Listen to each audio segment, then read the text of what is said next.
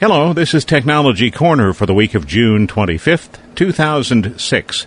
I'm Bill Blinn with an hour's worth of technology news in far less than an hour because we leave out the sports, the jingles, the weather, and the commercials. I have a policy, and my policy is to always use the best application available for whatever it is I want to do. Sometimes that actually means spending less than I might otherwise spend. I've been using a commercial file transfer protocol program, an F T P program, to upload websites, including the Technology Corner website, for several years. The program was from a company that I will not mention, but it was certainly one that carried a fairly substantial price. One of the problems that I had encountered with it on a fairly regular basis, it would crash. So I started looking for some options, some other programs I might be able to use. And among those programs that I considered was one that's called FileZilla. That's not from the Mozilla organization, despite the name. FileZilla is an open source application. And because it's an open source application, it is, as are most open source applications, free to download. You can, if you want, donate money to the people who actually created it, but that is not required. What I found in the process of using FileZilla is that it not only works better, but it doesn't crash. It provides a, a wealth of information, both about the server that I'm uploading files to and about the process of uploading the files. So it's it's really hard to decide to continue paying for a program when you find one that is free and actually works better. On the Technology Corner website, and by the way, that's w w w dot techbyter dot com or technology dash corner dot com. Either one will get you there, same same place. You'll see some screenshots from the program, and you'll see just how much information the application provides. It does all the things that you would typically expect a... I'm nose-to-nose with a cat. This is one of the interesting things about doing a program from home, is sometimes critters come to see you. Well, anyway, it's never happened at the radio station. As with most F T P programs, there's a way to define sites that you visit regularly, like technology corner dot com, because I know I'm going to go there every week and upload files. So a single click will get me logged on, get me to the appropriate directory on the server and to the appropriate directory on the local machine. Near the top of the screen, I get to see all of the communications between the server and the F T P program. Essentially, there's a conversation carried out between the application and the server. F T P program saying to the server, "Hey, server," and the server responding, "What?" And they talk back and forth for a little while, and eventually they decide that the application has a file that it wants to upload to the server, and they make arrangements to do that. So you get to see all that conversation back and forth. Isn't quite that informal, but uh, that's pretty much what it boils down to. You get to see the local directory on the left. I put it on the left. You can put it on the right if you want.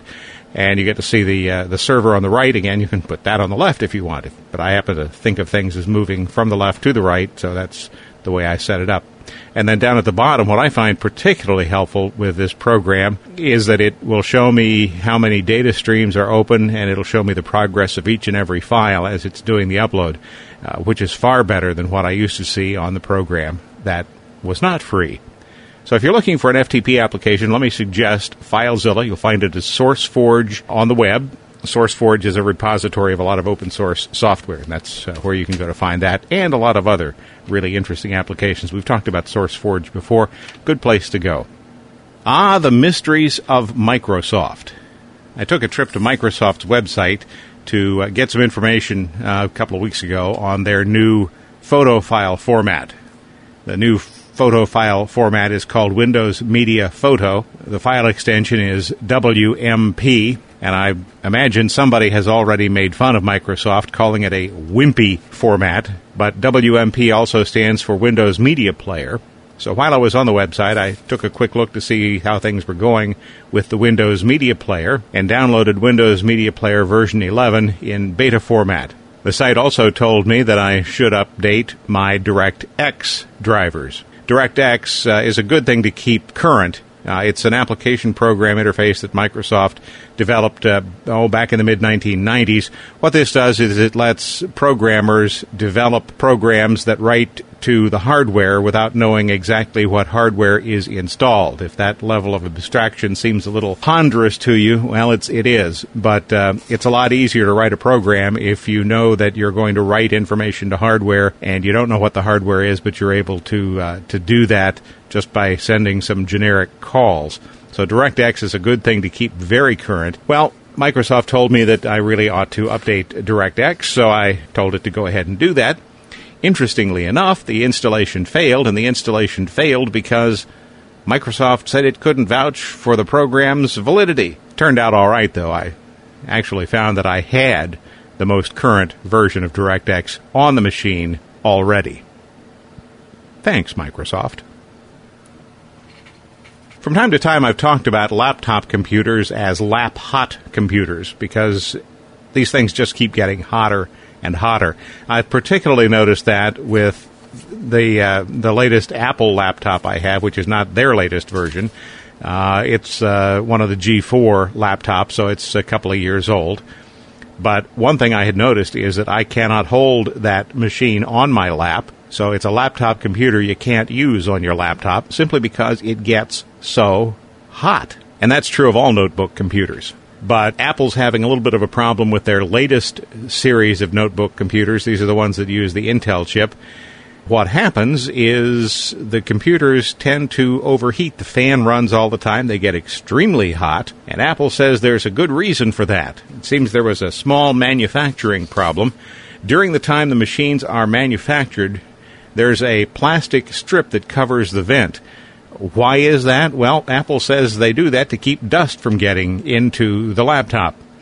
My understanding was always that laptops were assembled in a dust-free environment, if not a complete clean room, at least in an area where there wasn't going to be any dust around.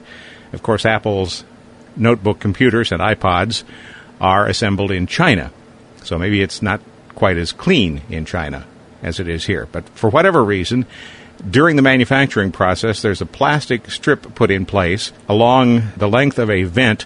The vent is directly above the keyboard on the lower half of the laptop computer, right back where they, about where the hinge is. And if you look in there, look closely, you may find a little plastic strip. If you find one of those, pull that out. That will help. Uh, people are still reporting, however, that even when they remove that, that the laptop computer is still pretty darn hot. In fact, Apple cautions for prolonged use. Place your iBook, PowerBook, MacBook, or MacBook Pro on a flat, stable surface.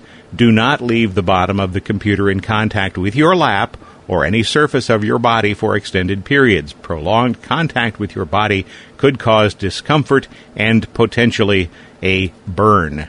So now we have laptop computers that should not be used on your lap. Coincidentally, this week I received a copy of Laptop Desk from Lapworks. This is a pretty good solution to the heat problem. The device, and it's a device, it's not a piece of software. Uh, the device is made of heavy plastic. It folds, so when you're carrying it around, it takes up less space in the computer case.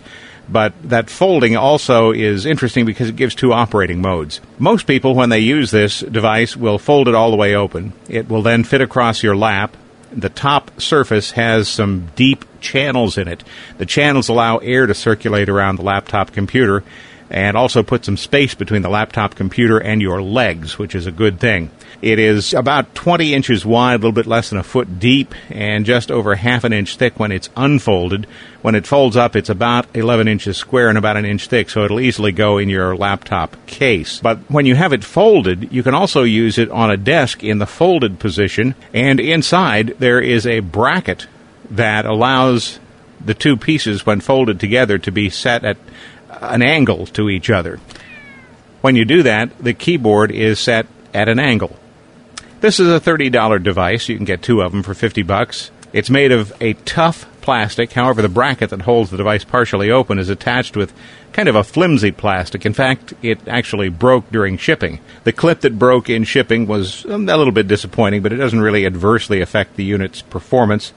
Uh, it's pretty reasonably priced, I would say. It has, it has uh, enough non-skid surface to keep the notebook computer that you put on it from sliding off and crashing to the floor. So I would give it three cats. Taking a look at Nerdly News, there is a new version of Google Earth out. This is version four beta. If you go to Google's website, you'll find two versions available. Version three still available. It's the one marked stable. And version four beta is out. Just how popular is Google Earth? Google says it has been downloaded a total of one hundred million times. And there are something like thirty thousand websites that use Google Earth to provide geographic information of their own. Google makes available, freely available, the uh, application programming interface, the A P I. Now, if you don't have Google Earth and you'd like it, there are two things to check before you download it. First, you need a fast computer. And if you're talking Windows, uh, you first of all need X P. And second of all, you want a computer that is at least two point five gigahertz. The C P U is at least two point five gigahertz.